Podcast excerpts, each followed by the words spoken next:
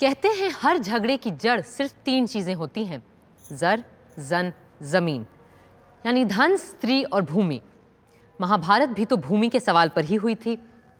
फिर कैसे हमारे देश के बड़े जमींदार और राजे रजवाड़े अपनी जमीनों को नए देश और संविधान के चलते इतनी आसानी से हाथ से चले जाने देते? संविधान सभा में मौजूद जमींदारों और रजवाड़ों और उनके नुमाइंदों ने हर कोशिश कर ली कि किसी तरह फंडामेंटल राइट्स के नाम पर उनकी ज़मीनें उनके हाथ से न निकलने पाएँ, क्योंकि उस वक्त ज़मीनों मकान की मिल्कियत को एक बुनियादी हक माना जा रहा था। Sir I beg to move clause 19 which runs thus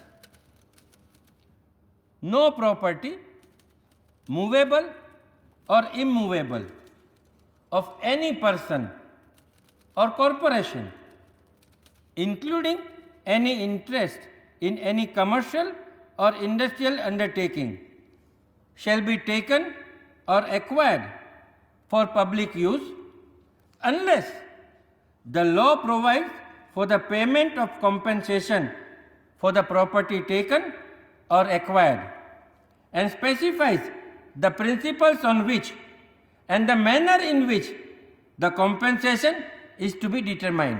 तुरंत अवध के इलाके से आए एक राजा साहब खड़े हो गए नाम था राजा जगन्नाथ बख्श सिंह। सभापति महोदय आपके आदेश से मैं एक संशोधन पेश करना चाहूँगा कि खंड 19 में मुआवजे से पहले शब्द उचित जोड़ लिया जाए।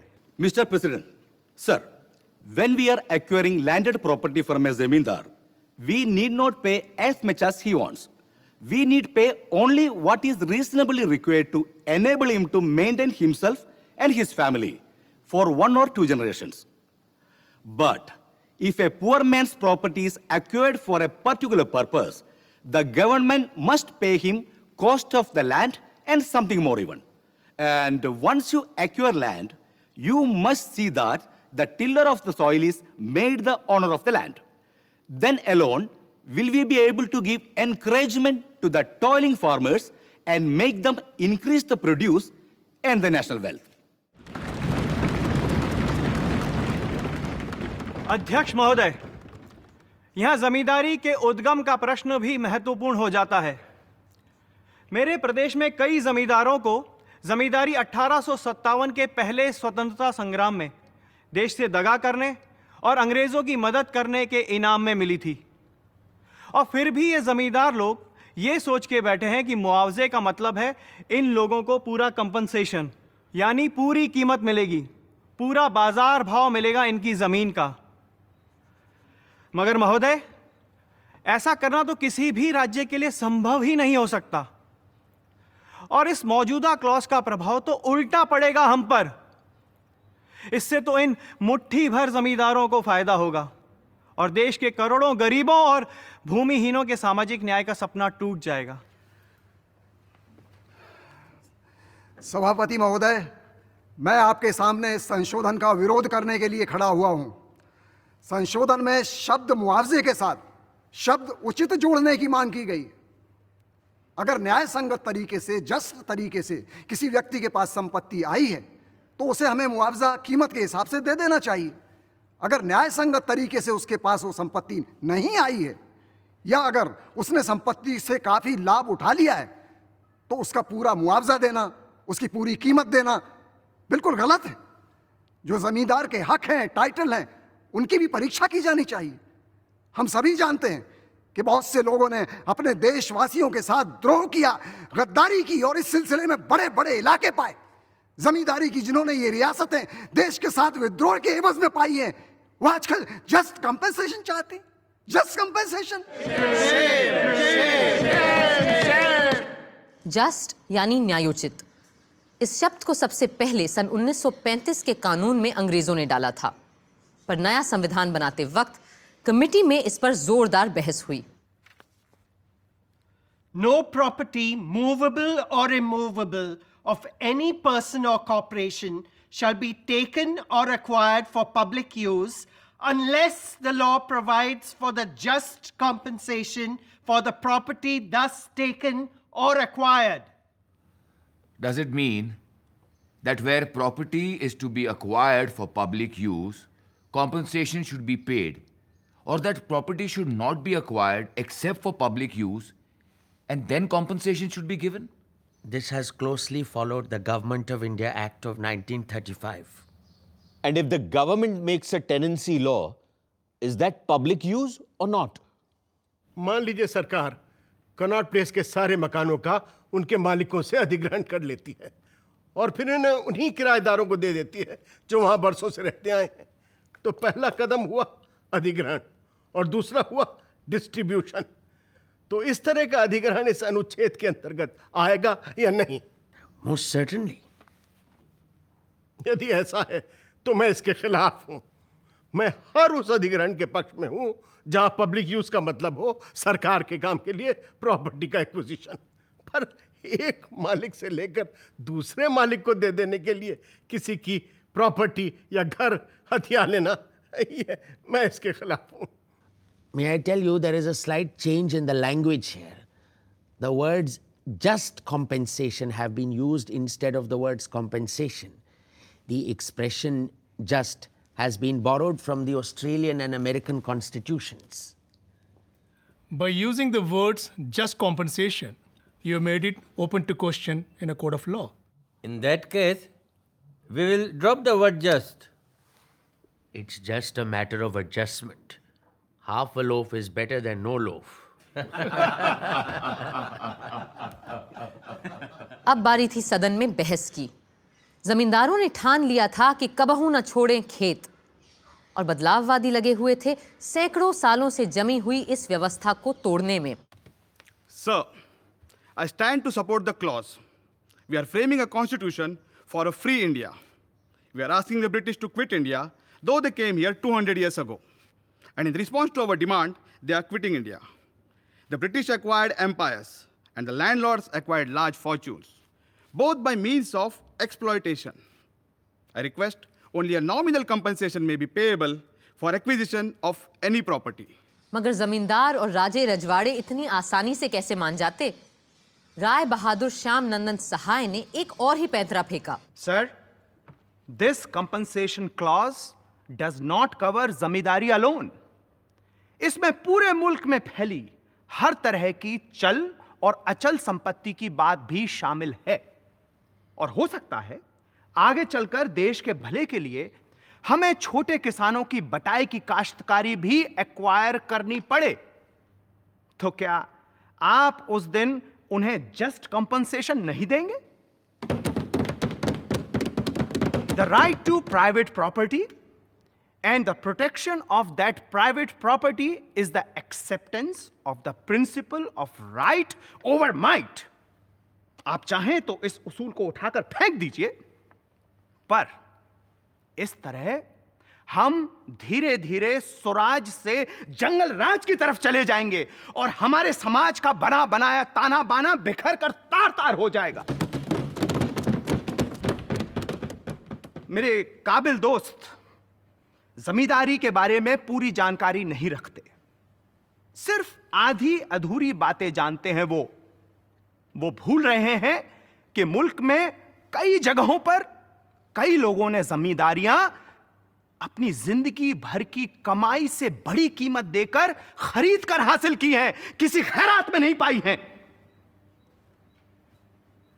If the honourable mover of the clause 19 feels as i do that compensation means just and fair compensation the mover of the amendment may withdraw his amendment Withdraw, withdraw, withdraw, जनाब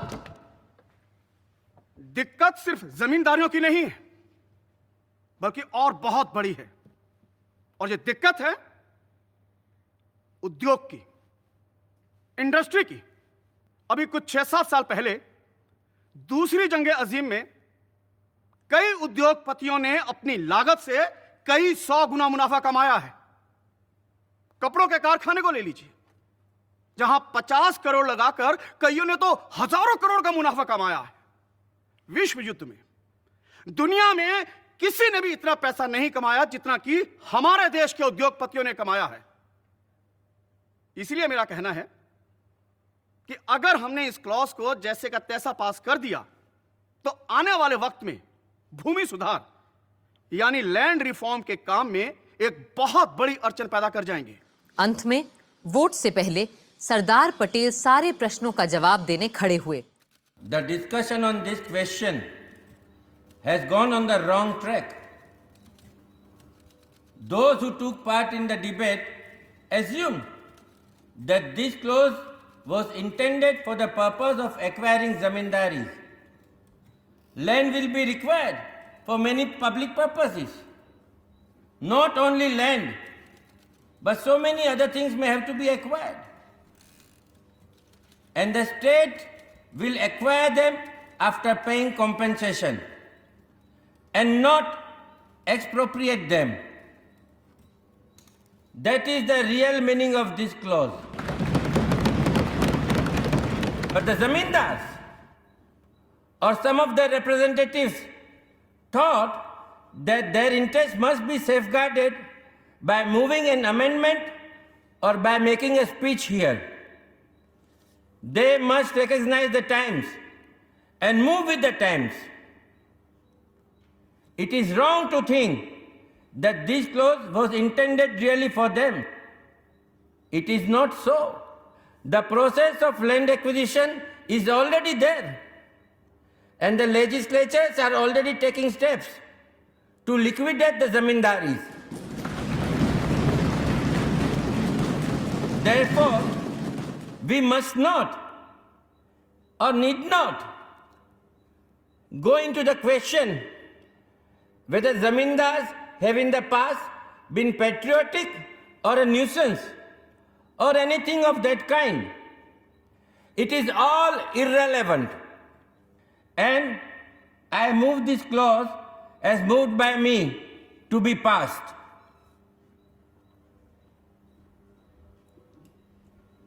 Those in favor of the motion say aye. Sardar Vallabhbhai Patel का भूमि अधिग्रहण के सवाल पर प्रस्ताव पास हो गया पर जमींदारी खत्म करने का मसला इतनी आसानी से हल होने वाला कहाँ था? 10 सितंबर उन्नीस सौ उनचास को जमींदारों की ज़मीन देश के लिए लेने के बारे में एक संशोधन प्रस्ताव संविधान सभा के पटल पर रखा प्रधानमंत्री जवाहरलाल नेहरू ने। जनाब सदर साहब, इन सवालों के जवाब के दो पहलू हैं।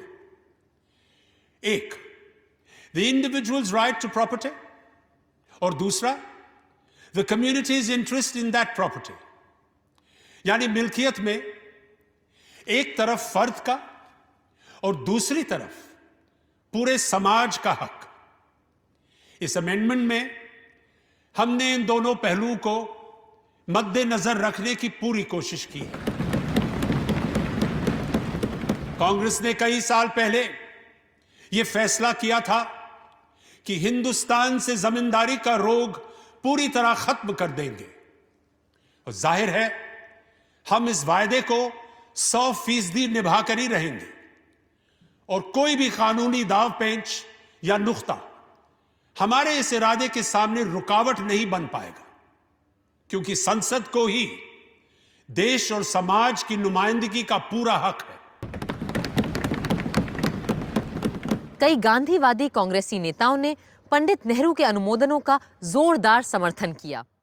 जनाब सदर साहब, गोलमेज कॉन्फ्रेंस के वक्त महात्मा गांधी जी ने कहा था,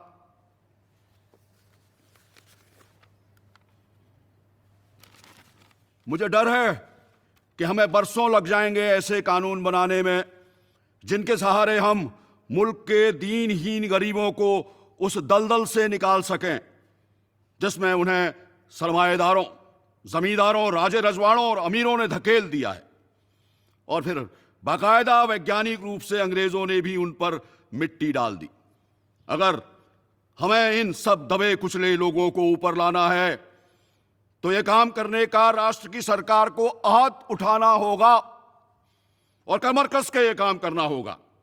और इस काम को करते वक्त अगर जरदारों, जमींदारों और सरमारेदारों को तकलीफ़ हुई तो मैं उनसे सहानुभूति भले रखूँ मैं उनकी कोई मदद नहीं कर सकूँगा। लेकिन जिस मुद्दे पर बहस हो रही है उसका इससे क्या लेना देना है? नहीं जनाब मेरी बात की रेलिवेंसी इस बात में है कि अगर पंडित नेहरू का संशोधन पास हो गया तो यह काम करना असंभव हो जाएगा। इसलिए मैंने अपने संशोधन प्रस्ताव में लिखा है कि सुप्रीम कोर्ट नहीं पार्लियामेंट को यह तय करने का अधिकार होना चाहिए कि कब कंपनसेशन देना है और कब नहीं देना है। Sir Mahatma Gandhi preach and lived his doctrine of aparigraha that property holders should be mere trustees of that property for the good of the community if the great ideal of the Ishopanishad renounce that you may enjoy enjoy by renouncing had this been followed by property holders, then all these conflicts, all these disputes about property would not have arisen. But, sir, that unfortunately has not been the lot of humanity. The history of humanity, as has been stated by a great historian, is strewn with the crimes, follies, and stupidities of mankind. Let us not talk of the follies and stupidities of mankind. Let us confine ourselves to the article under consideration. Kamath साहब तो चुप हो गए। पर socialist नेता professor के T Shah को चुप कराना आसान नहीं था। सर एक फ्रेंच फिलोसोफर से एक बार किसी ने पूछा कि व्हाट इज़ प्रॉपर्टी ये जायदाद किस चीज़ का नाम है? तो उसने जवाब दिया जायदाद यानी चोरी का माल। मुझे लगता है कि चोरी तो बड़ा भलमन साथ का शब्द है, क्योंकि अगर आप इसकी जड़ में जाएँ तो देखेंगे कि ज़्यादातर जायदादें सिर्फ़ चोरी से नहीं, बल्कि जबर से, धोखे से और हिंसा से प्राप्त की गई है। और इन बातों को किसी भी व्यवस्था में सही नहीं ठहराया जा सकता है। अगर आप उन लोगों को मुआवजा देने की बात कर रहे हैं, जिन्होंने बड़ी बड़ी जायदादें बनाई हैं फिर वो चाहे कितनी भी पुरानी क्यों ना हो। तो याद रखिएगा कि इनके पीछे जबर, धोखे और हिंसा का ही हाथ है। और ऐसे लोगों को मुआवजा देना उन उसूलों के बिल्कुल ही खिलाफ होगा जिनको लेकर हम अपना कॉन्स्टिट्यूशन बनाने बैठे हैं। इस डर से कि कहीं जमींदारों की जमीनें बिना पैसे के न ले ले सरकार कुछ कांग्रेसियों ने कांग्रेस के ही इतिहास की दुहाई दी। Sir in 1945-46 our leaders issued the Congress election manifesto to the nation in which referring to the reform of the land system and acquisition of property they declare and I quote the reform of the land system which is urgently needed involves the removal of intermediaries between the peasant and the state. The right of such intermediaries should therefore be acquired on payment of equitable compensation. Sir, are we to fall into the trap of the socialists and take shelter under the law and pay no compensation in the name of the law? Or are we to stand by the Congress Parliamentary Manifesto that equitable compensation should be paid? That is why I want the exact words of the manifesto to be introduced in the amendment of Pandit Jawaharlal Nehru. Sir, our honored Prime Minister has in effect said that property belongs to the public, to the people. He said that property belongs to the people, and the people want it, and therefore they must take it. Compensation or adequacy of compensation does not enter into the picture. Sir, I believe the communists, the socialists, and the supporters of this article would kill and eliminate the middle classes and the upper middle classes altogether. Whilst the communists would kill them by use of force and violence, the socialists would kill them as apparently Professor K.T. Shah would do by arguments, by speeches, and by theories. the sponsors of the present article would kill them by use of law. But I think you're a zamindar. hmm? Mr. Das says that I am a zamidar. ये आपका status बढ़ा रहे हैं आपको जमींदार कह के Well, Mr. Das thinks of many things that are not real. I was a very petty zamidar, but I sold away my interests five or six years ago, for I saw what was coming. Today, I am independent, free, and dispassionate. A man having absolutely no interest in that question. I am safe and happy. But those poor zamidars who believe in the stability of the law of the land are today sadder, though wiser. Sir, in India, when we nationalized the Reserve Bank, the full market price was given, though at a time of depression. The question is Does zamidari property differ from other properties so as to receive this step motherly treatment? There's nothing like a zamidar during the period of the Hindu kings.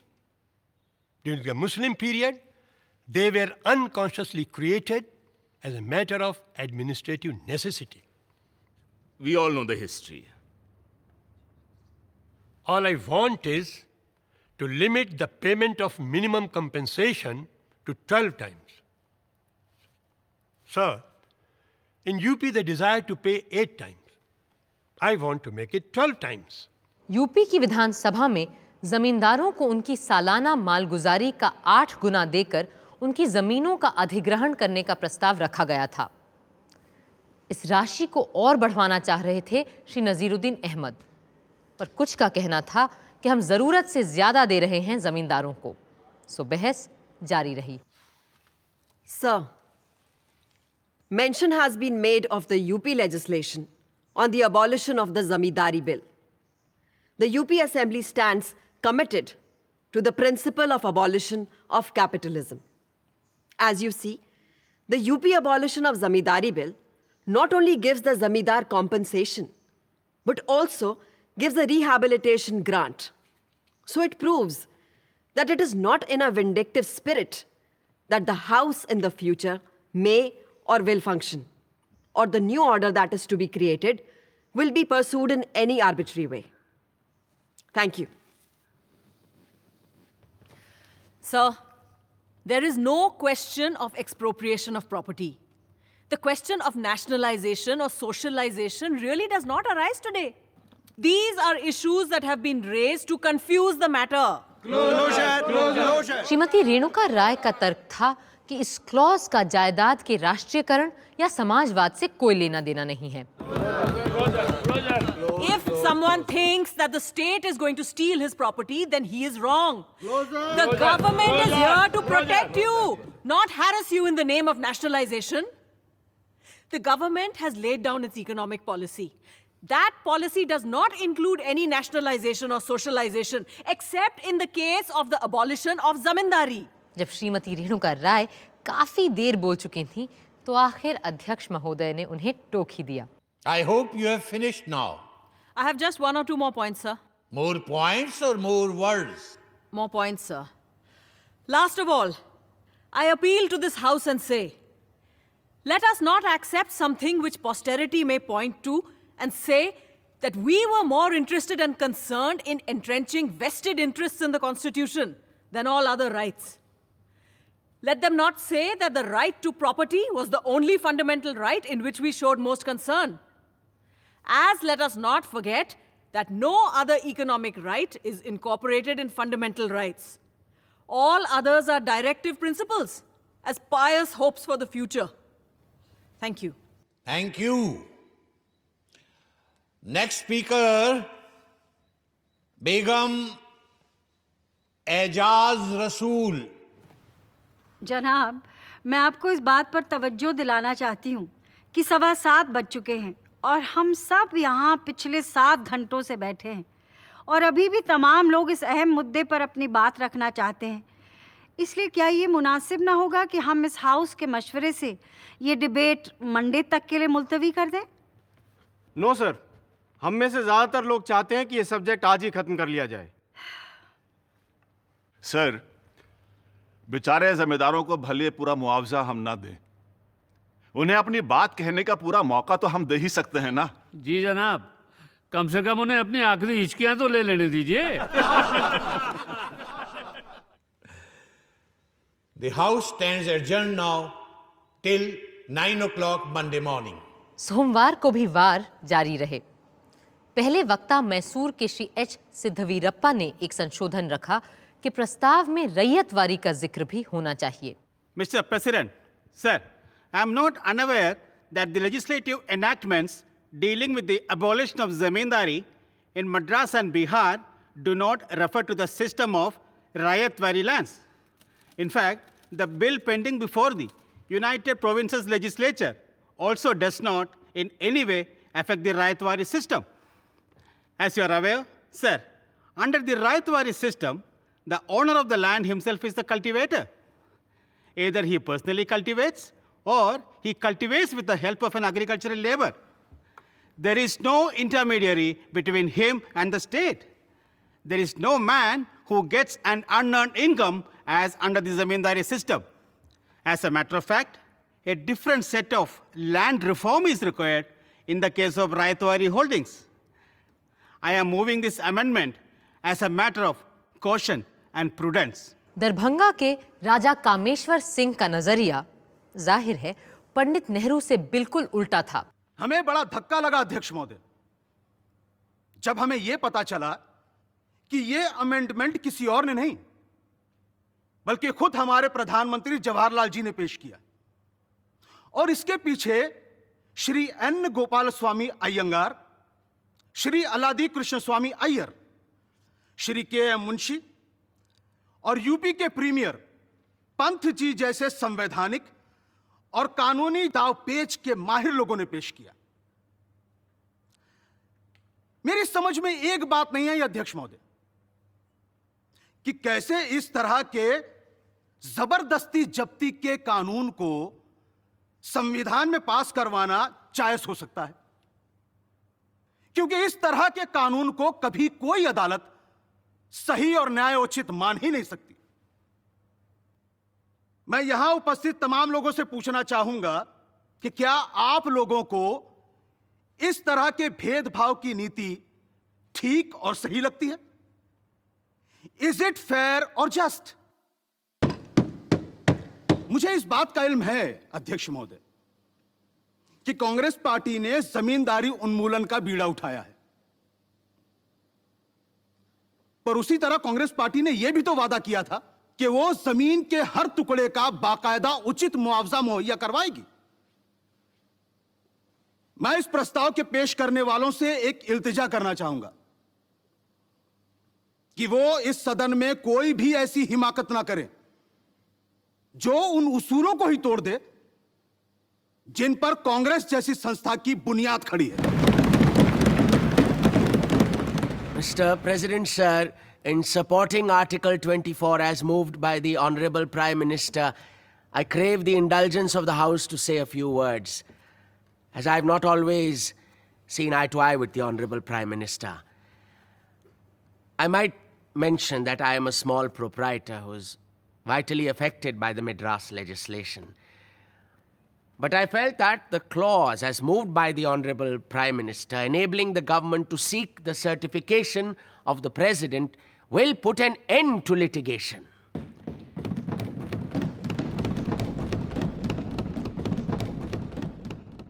Though a lawyer by profession, I may claim I have never approached law in a legalistic spirit. Law, according to me, if it is to fulfill its larger purpose, must serve as an instrument of social progress. It must reflect the progressive and social tendencies of the age. Our ancestors never regarded the institution of property as an end in itself. Property exists for dharma. Dharma and the duty which the individual owes to the society form the whole basis of our social framework. The sole end of property is yagna and to serve a social purpose, an idea which forms the essential note of Mahatma Gandhi's life and teachings. In the fervent hope that the amendment will further social progress of the teeming millions of the agricultural population of this country, I accord my wholehearted support to the proposition as put forward by the Honorable Prime Minister. जमींदारों की lobby के लोग अब तक सचमुच हिल चुके थे आदरणीय अध्यक्ष जी मुझे आज सुबह यहाँ खड़े होते वक्त डर लग रहा है कि पता नहीं मेरे ख्यालात को यहाँ किस नज़र से देखा जाएगा। श्रीमान आप बिल्कुल मत घबराइए। डू नॉट वरी पर मुझे पूरा विश्वास है। इस सदन की बुद्धिमत्ता और दूरदर्शिता पर पूरा भरोसा है कि यह हाउस मुझे अपनी बात कहने का बेरोक टोक पूरा मौका देगा। भले ही पंडित बालकृष्ण शर्मा नवीन जैसे लोग कितना ही रोकें और टोकें मैं तो सिर्फ़ इनका हौसला बढ़ा रहा था। I was just encouraging the honourable member sir शुक्रिया। महोदय मैं पूरी तरह से मानता हूँ कि उत्पादों के बनाने के सिलसिले में समाजवाद का आना क्रमिक विकास का एक ज़रूरी हिस्सा है। यह तो होना ही है। मेरा झगड़ा केवल उन लोगों से है जो इस एवोल्यूशन को रेवोल्यूशन से लाना चाहते हैं। फ़र्ज़ करिए, आज आपने चंद जमींदारों को खत्म कर दिया। फिर क्या होगा? फिर भी ज़्यादातर ज़मीन और दौलत कुछ ही लोगों के हाथ में रहेंगी। उन लोगों तक तो नहीं पहुँच जाएँगी जो हज़ारों बेचारे भूमिहीन हैं। महोदय, हमें सिर्फ़ ऐसे कानून बनाने और पास करने चाहिए, जो सोसाइटी के हर तबके को सही, इंसाफ पसंद और बराबरी के लगें। मगर, अगर अभी भी आपने मेरी न सुनी और अपनी ही मनमानी की तो मैं यह सोचकर ही इत्मीनान कर लूँगा, जो एक बार लॉर्ड बायरन ने कहा था। उन्होंने कहा था, मुझे इसी बात का संतोष है कि मेरे कातिल कोई और नहीं मेरे अपने लोग हैं। मेरे अपने देशवासी हैं। पंडित गोविंद बल्लभ पंत यूपी के प्रधानमंत्री थे और अपने प्रदेश में जमींदारी उन्मूलन का प्रस्ताव ला चुके थे। इसलिए सब उन्हें सुनने को बेताब थे। सर राजा जगन्नाथ बख्श सिंह हमारी यूपी के जमींदारों के लीडर हैं और ये चाहते हैं कि जमींदारों को उनकी ज़मीन के बदले बाज़ार भाव से पंद्रह प्रतिशत ज़्यादा दाम मिले लालच बड़ी बुरी बला है। और ये बला बड़ी मुश्किल से मरती है। और उससे बढ़कर ये हमें चीज़ों को सही नज़रिए से देखने भी नहीं देती बलमन साहब की बात तो जाने ही दीजिए। मैं लोगों को हमारी सभा के ऑब्जेक्टिव्स रेजोल्यूशन की याद दिलाना चाहता हूँ, जो हमने यहाँ पहले ही दिन पास किया था। मैं उन्हें उसकी शुरुआत भी याद दिलाना चाहता हूँ, क्योंकि लोग कभी कभी उन बुनियादी उसूलों को ही भूल जाते हैं, जो कि आत्मा है हमारे संविधान की, जो आधार है हमारे संविधान बनाने का।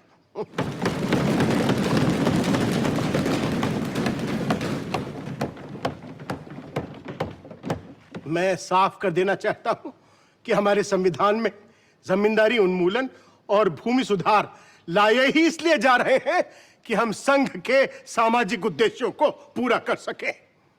हमारे यहाँ यही कोई 20 लाख के करीब तथाकथित जमींदार लोग हैं, जिनमें से 19 लाख को हम उनकी सालाना मालगुजारी का 28 गुना पैसा उनकी भूमि के बदले दे चुके हैं। कौन कहेगा कि यह मुआवजा कम है? क्या यह बेइंसाफी है? क्या यह काफ़ी नहीं है कि चाहे कोई अपनी ज़मीन से कितना कम क्यों ना कमाता हो, हमने उसकी भूमि का कम से कम आठ गुना तो पैसा उसे दिया ही है। आप में से जो लोग जमींदारी के इतिहास से वाकिफ हैं, वो तो जानते ही होंगे कि जब अंग्रेज़ जमींदारी की व्यवस्था लेकर आए थे तो इन जमींदारों को इनकी पूरी कमाई का दस प्रतिशत से अधिक रखने की इजाज़त नहीं थी। और कभी कभी तो इनको अपनी जेब से पैसा अंग्रेज़ों को देना पड़ता था कि इनकी नंबरदारी चलती रहे। सो हाँ जमींदारों ने जो बोया था, वही आज काट रहे हैं। ये इन्हीं की करतूतों का फल है। अध्यक्ष जी, जमींदारी की बात करते समय हम उसे कैसे नजरअंदाज कर सकते हैं जो आज चीन में हो रहा है, जो आज बर्मा में हो रहा है? सो मेरी पूरे हाउस से अपील है कि ये आर्टिकल पास करते वक्त हम पूरे माहौल को ध्यान में रखें और अपनी नज़र उन उद्देश्यों से ना हटने दें जिनको लेकर हम यहाँ अपना संविधान बनाने बैठे हैं। हवा का रुख किधर को है ये सबको पता था। पर फिर भी जमींदार और रियासतों रजवाड़ों ठिकानों वालों ने उम्मीद नहीं छोड़ी थी। वो इस कोशिश में लगे थे कि जितना फ़ायदा भी मिल सके उतना ही सही। बेगम एजाज रसूल खड़ी हुई एक इमोशनल अपील के साथ। कुछ लोग ये ज़रूर समझेंगे कि मैं इस तरह का बयान इसलिए दे रही हूँ क्योंकि इसका मुझ पर सीधा असर होने वाला है। जनाब, मेरी आवाज़ कितनी भी बेअसर और कमज़ोर क्यों ना हो, लेकिन मैं सैकड़ों, हज़ारों लोगों के जज्बात की तायीद कर रही हूँ। हिंदुस्तान के कई अदद अखबारों ने भी इसके हक में अपनी राय ज़ाहिर की है।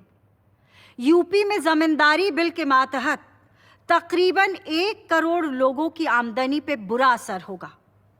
और जो मुआवजे की तजवीज़ पेश की जा रही है, उससे तो दो जून की रोटी भी मैसर नहीं होने वाली। क्या यूपी के वज़ीर आज़म ने इस बारे में सोचा भी है कि इन बेचारों का क्या हश्र होने वाला है? बिना किसी ज़रिया माश के इन्हें दर बदर भटकने के लिए बेदखल किया जा रहा है। आप क्या कह रही हैं, बेगम साहिबा? जमींदारी तो वैसे ही खत्म होने वाली है I warn the Premier of UP that by depriving the zamindars of their source of livelihood without making any proper provision for them, he is creating problems for himself which it may be difficult for him to cope with. माफ़ कीजिएगा बेगम साहिबा क्या आप श्रीमान पंत को धमकी दे रही हैं are you daring premier Pant order order और इसी के साथ अध्यक्ष महोदय ने आखिरी वक्ता को बुलाया। मौलाना हसरत मोहानी। जनाब सदर साहब। मौलाना साहब I wish to remind you that we are closing in half an hour's time. अदसरे नौ। मैं अपनी बात साफ़ कर दूँ कि मैं पंडित पंत जी के पूरे ढंग और ढर्रे के ही खिलाफ हूँ। जो इन्होंने जमींदारी खत्म करने के ढोंग के तौर पर किया है। ढोंग से क्या मतलब है आपका? ढोंग लफ्ज का इस्तेमाल मैं यहाँ जानबूझकर कर रहा हूँ क्योंकि मेरे शातिर सियासतदां दोस्त पंजी ये तो अच्छी तरह से समझ ही चुके होंगे कि उनके इस कदम से जमींदारी खत्म नहीं होगी बल्कि हमेशा के लिए अपने पैर और कस के जमा लेगी। इनका कहना है कि अगर बटाईदारों ने दस गुना किराया दिया तो ये उन्हें भूमिदार बना देंगे। मैं कहता हूँ कोई भी इन लफ्जों के हेर फेर से बेवकूफ़ बनने वाला नहीं है। आखिर इसका मतलब ही क्या हुआ? फ़र्क ही क्या है भूमिदार और जमींदार में? ज़मीन फारसी का लफ्ज है और भूमि संस्कृत का शब्द। और पंडित जी एक को हटाकर दूसरे को ला रहे हैं बस। ये और कुछ नहीं लफ्जों का खेल है लफाजी है। ये भूमिदार और कोई नहीं कल के जमींदार ही होंगे। और चंद जमींदारों के बदले हम बहुत से भूमिदारों को खड़ा कर देंगे बस। Sir, The question may be put now. Closure has been moved. I am going to put the question of closure to the House. The question is. मौलाना हसरत मोहानी की सारी कोशिशों के बावजूद प्रस्ताव तो पास हो गया और फिर खड़े हुए पंडित नेहरू और श्री के एम मुंशी अंतिम संभाषण के लिए the next speaker is Pandit Jawaharlal Nehru if you will permit sir my honorable colleague, Mr. Munshi, would reply.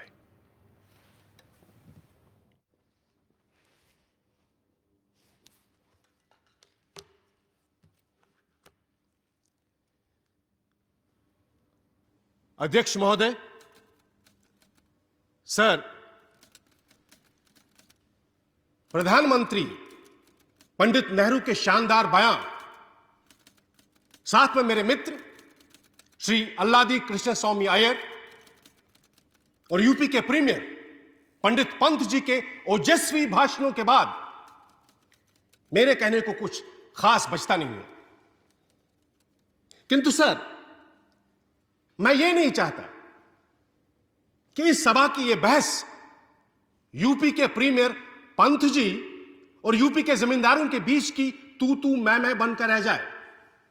जैसा कि एक समय लगने लगा था। आपको आज पूरे देश को एक संपूर्णता के साथ देखना होगा।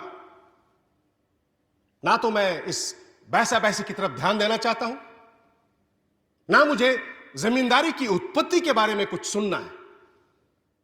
मैं केवल इस तरफ़ ध्यान देना चाहता हूँ कि मद्रास, बिहार और यूपी के तीन बिल आज उदाहरण के रूप में देश के सामने हैं। और इन पर अमल होना भी शुरू हो चुका है। और हमारी किसान जनता इस संविधान के लागू होने के बाद भी अपने अधिकारों से वंचित रह जाए यह हम नहीं होने देंगे। इन तीन लेजिस्लेशंस इन तीन प्रस्तावों के अंतर्गत सात करोड़ चालीस लाख एकड़ ज़मीन आती है।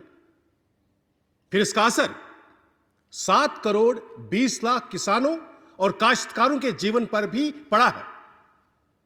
और अब हम इतने लोगों का भविष्य दांव पर नहीं लगा सकते। वो भी सिर्फ़ कोई साढ़े पाँच हज़ार जमींदारों के लाभ के लिए। May I know how you have calculated this figure, sir? मुझे ये आंकड़े मंत्रियों से मिले हैं। हाँ अगर उन्होंने मुझे गलत आंकड़े दिए हैं तो मैं भी गलत हो सकता हूँ। May I inform the honorable member that in UP alone there are 22 lakhs of people directly affected besides their dependents.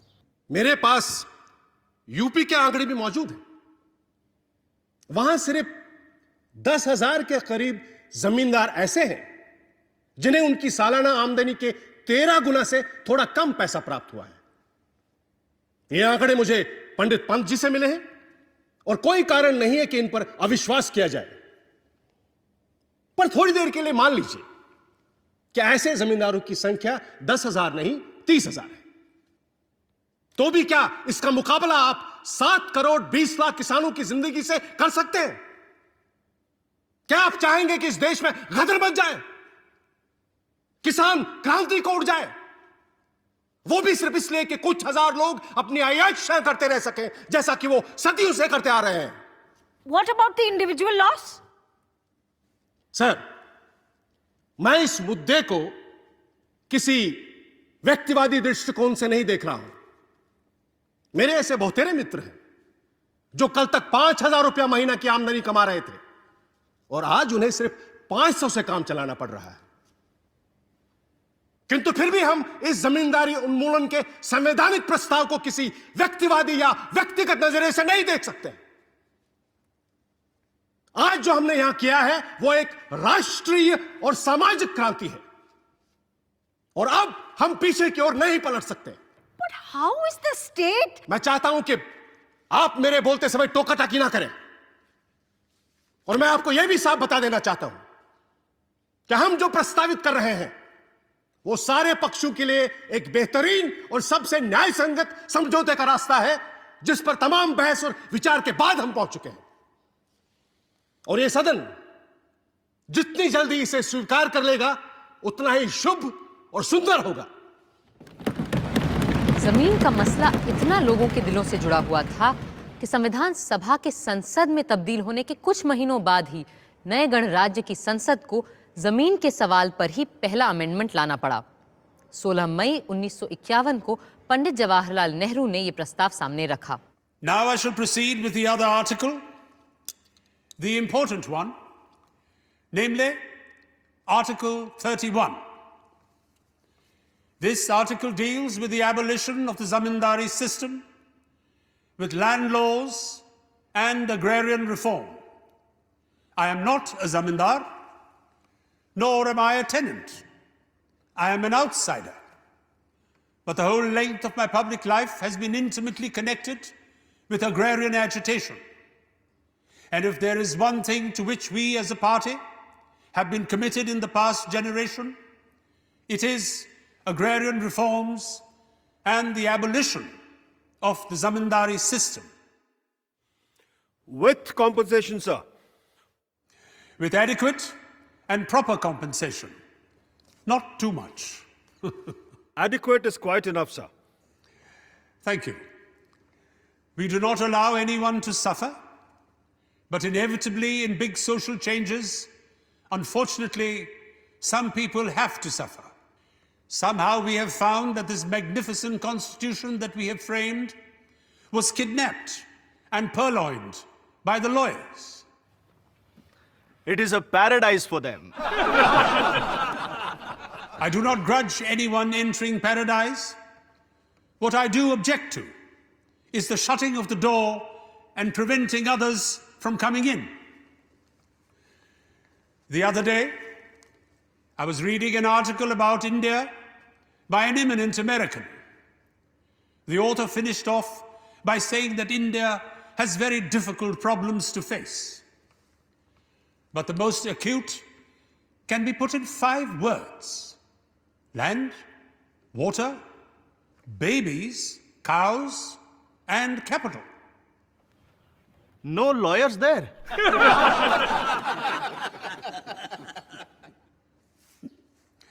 I am not going to say anything about babies and cows, important as they are, nor anything about capital. Now, we come back to the land and water issue.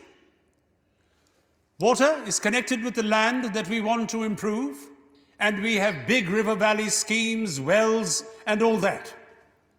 Finally, we come back to the land, which is the most important of all.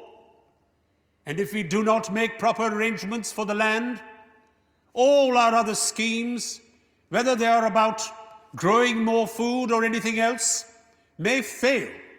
Therefore, something in the shape of this amendment that I have suggested becomes necessary.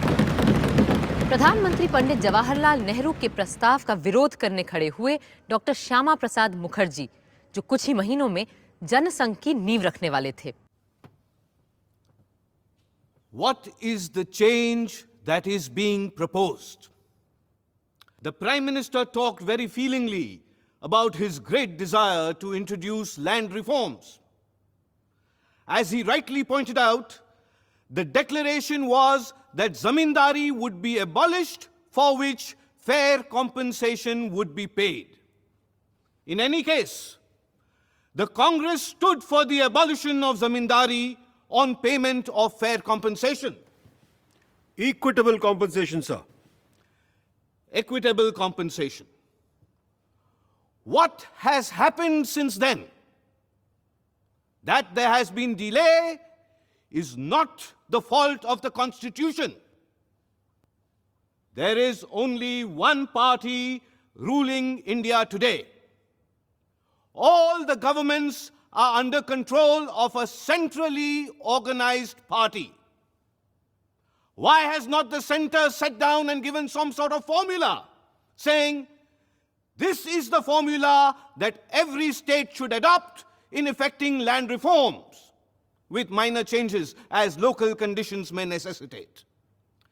Therefore, I would very earnestly suggest that a situation has not yet come when any change in Article 31 is called for. If you tried it and failed, then I would understand your anxiety to change the Constitution. But merely in haste, you come and say, I cannot achieve something quickly. I cannot wait for the fulfillment of the provisions of the Constitution. Let us get hold of all legislative enactments and deem them as legally passed. Would you please let me know whether the will of Parliament is supreme or not? Since the will of Parliament is supreme, I am appealing to the sober will of Parliament not to do something that is dangerous. Some of us would doubt whether the honorable member really means what he says. The Honorable Prime Minister apparently thinks he is standing before a mirror and thinks everybody is like himself. Doctor Shyama Prasad Mukherjee का पंडित नेहरू से मतांतर राजनैतिक और सैद्धांतिक था। पर बहुत से जमींदारों के लिए तो ये जीने मरने का प्रश्न था। दरभंगा के राजा कामेश्वर सिंह भी उन्हीं में से एक थे और किसी भी तरह के लैंड रिफॉर्म के सख्त खिलाफ थे। बल्कि उस दिन तो वो उस संसद के भी खिलाफ हो गए जिसके वो खुद सदस्य थे। This parliament, again, is a provisional one. And it cannot be said to be reflecting the will of the people. It is highly improper to make fundamental changes in the constitution without making any reference to public opinion. The prime minister, I am constrained to say, is creating a very bad precedent by sowing the seed of executive despotism and playing with the supremacy of the constitution for party advantage. वामपंथी किसान नेता Shri MP Mishra ने कामेश्वर सिंह जैसे जमींदार को मुँह तोड़ जवाब दिया। श्रीमान जी, पंडित जवाहरलाल नेहरू प्रधानमंत्री हैं। यदि देश की इच्छा, आकांक्षा और विचारों का प्रतिनिधित्व कोई कर सकता है तो वो यही व्यक्ति है। कई हाई कोर्ट्स ने जमींदारी एवोल्यूशन एक्ट को गैर कानूनी घोषित किया है। बिहार प्रांत में तो जमींदारी को ही कानूनी तौर पर गैर कानूनी घोषित कर दिया गया मुझे मुझे हैरानी होती है कि अब भी कुछ लोग चाहते हैं कि आज इस प्रश्न पर जनमत कराया जाए कि जमींदारी रहनी चाहिए या नहीं रहनी चाहिए। कंपनसेशन देना चाहिए या नहीं देना चाहिए? उन्हें शायद याद नहीं कि क्यों तेलंगाना के बारह किसानों के प्राण दंड की सजा को माननीय राष्ट्रपति महोदय ने आजन्म कारावास में बदल दिया था। उस प्रदेश के किसान जमींदारों के आतंक से त्रस्त हो गए थे।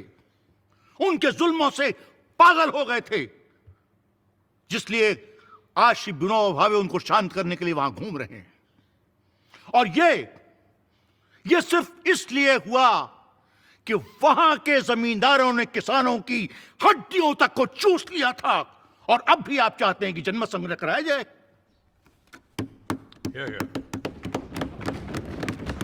जमींदार ये सोचते थे कि दिल्ली उन्हें बचा लेगी। दिल्ली तो क्या दुनिया की तमाम राजधानियाँ आपको नहीं बचा सकती। दुनिया के तमाम शासक आपको नहीं बचा सकते। क्योंकि आधी दुनिया लाल रंग में रंग चुकी है और बाकी की बची दुनिया में भी यही हवा तेज़ी के साथ फैल रही है।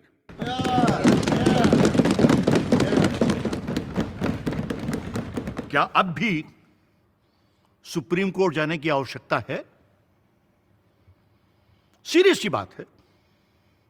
ये जज, ये जुडिशरी आखिर किसका क्रिएशन है? अमेरिका के प्रेसिडेंट रूजवेल्ट ने, आप लोगों ने तो पढ़ा होगा, अच्छे अच्छे जजेस को हटाकर अपनी पसंद की जजेस की नियुक्ति कर दी। हम ये तरीका अख्तियार नहीं करना चाहते और इसीलिए इस विधान में संशोधन लाना चाहते हैं। उस दिन भी फ़र्स्ट अमेंडमेंट को सबको समझाने और उसे सदन के तूफानी थपेड़ों से बचाकर किनारे लगाने का काम किया डॉक्टर अंबेडकर ने। Now I come to clause four of the bill this clause introduce a new article 31 A what this article does is to permit a state to acquire what are called state secondly it says that when legislation is undertaken to acquire estates, nothing in the fundamental rights shall affect such a legislation. I am emphasizing the word estate. The new article does not apply the acquisition of land. It applies to the acquisition of estates in land, which is a very different thing. I would have very much liked if the state had acquired all these properties and kept the land to create collective farming and cooperative farming. We have a large number of landless laborers in this country. But when you make these laws, making the tiller of the soil the owner of it, what provision can you make for the welfare of these landless laborers. If you want the betterment of agriculture, I'm convinced the intermediaries must be liquidated. The original article exempted compensation for the acquisition of zamindari rights. We are now dealing with exemption of discrimination. I do not see why Article 31 should now continue to operate when there is a law for the purpose of acquiring these estates. वक्त के साथ ज़मीन जायदाद की मिल्कियत को बुनियादी हकों से खारिज कर दिया गया। इसके बाद भी भूमि और संपत्ति के कानूनों में कई बदलाव हुए हैं और हो रहे हैं और शायद फिर होंगे। जैसे 2013 में भूमि अधिग्रहण के लिए 80 प्रतिशत गाँव वालों की इजाज़त लेना लाजमी कर दिया गया है। इस दास्तान ज़मीन जायदाद का अंत कब और कहाँ होगा? इसके बारे में तो यही कहा जा सकता है कि आगे आगे देखिए, होता है क्या?